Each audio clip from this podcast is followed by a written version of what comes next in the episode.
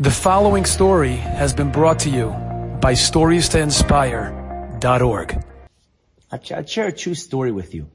The story happened years ago, um, about 10 years ago.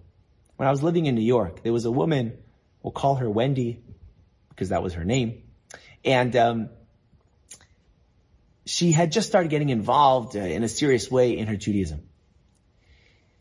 And family wasn't frum at the time. And I was giving a class on tefillah.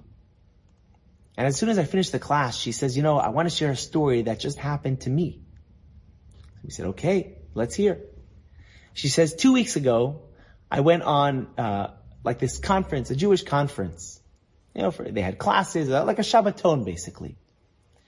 And at the beginning of this Shabbaton, she says, there was a, I guess, an opening event at the beginning, and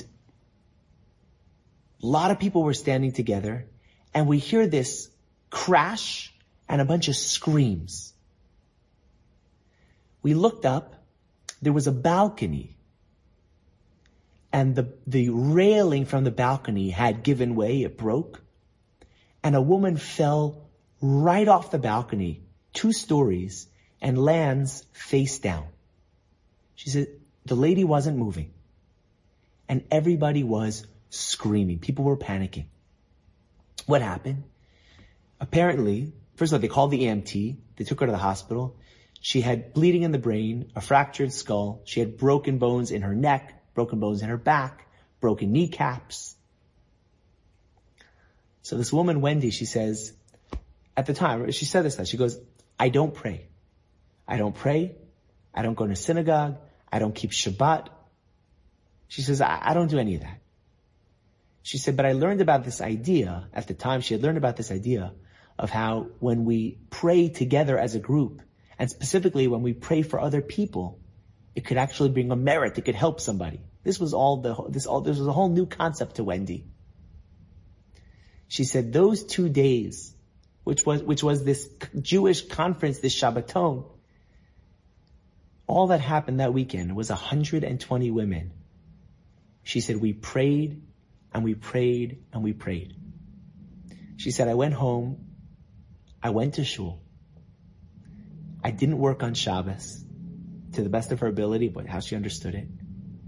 And she said, for the first time, I really, really, really prayed for someone who I didn't even know. And we all did it as a group. And she went on to tell us that the woman made an incredible, miraculous recovery. She said she was out of the main hospital uh, uh, and into rehab literally four days after this happened. And then she was moved to a secondary rehab a week later. And she told us that she was doing amazing.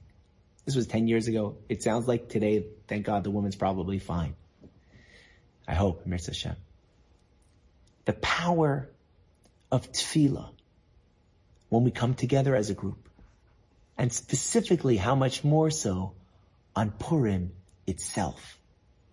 Because Purim has this intrinsic power with it that we revisit every single year. It's amazing the power when we, when we daven. I remember a true story, one last story I'll share with you. I was here in Toronto and I get a call from uh, one of our members of Shul, one of the Balabatim here. He said, my father's on his deathbed. The, the doctors, they want to take him off life support. What do I do? So he said that the doctor said he has 30% brain function. He hasn't spoken in days. He's on a feeding tube, whatever. So I quickly, I grab my siddur. I run over to the hospital. I meet him at the hospital and I'm there because I want to say the final tefillos with the guy before he passes away. So the guy's not conscious. He hasn't been conscious in days. And I turn to the guy. We'll call him Al. I said, Al, hi, my name is Rabbi Sittner. I'm here. I want to say some tefillos with you. I open up my siddur. I start saying some tefillos.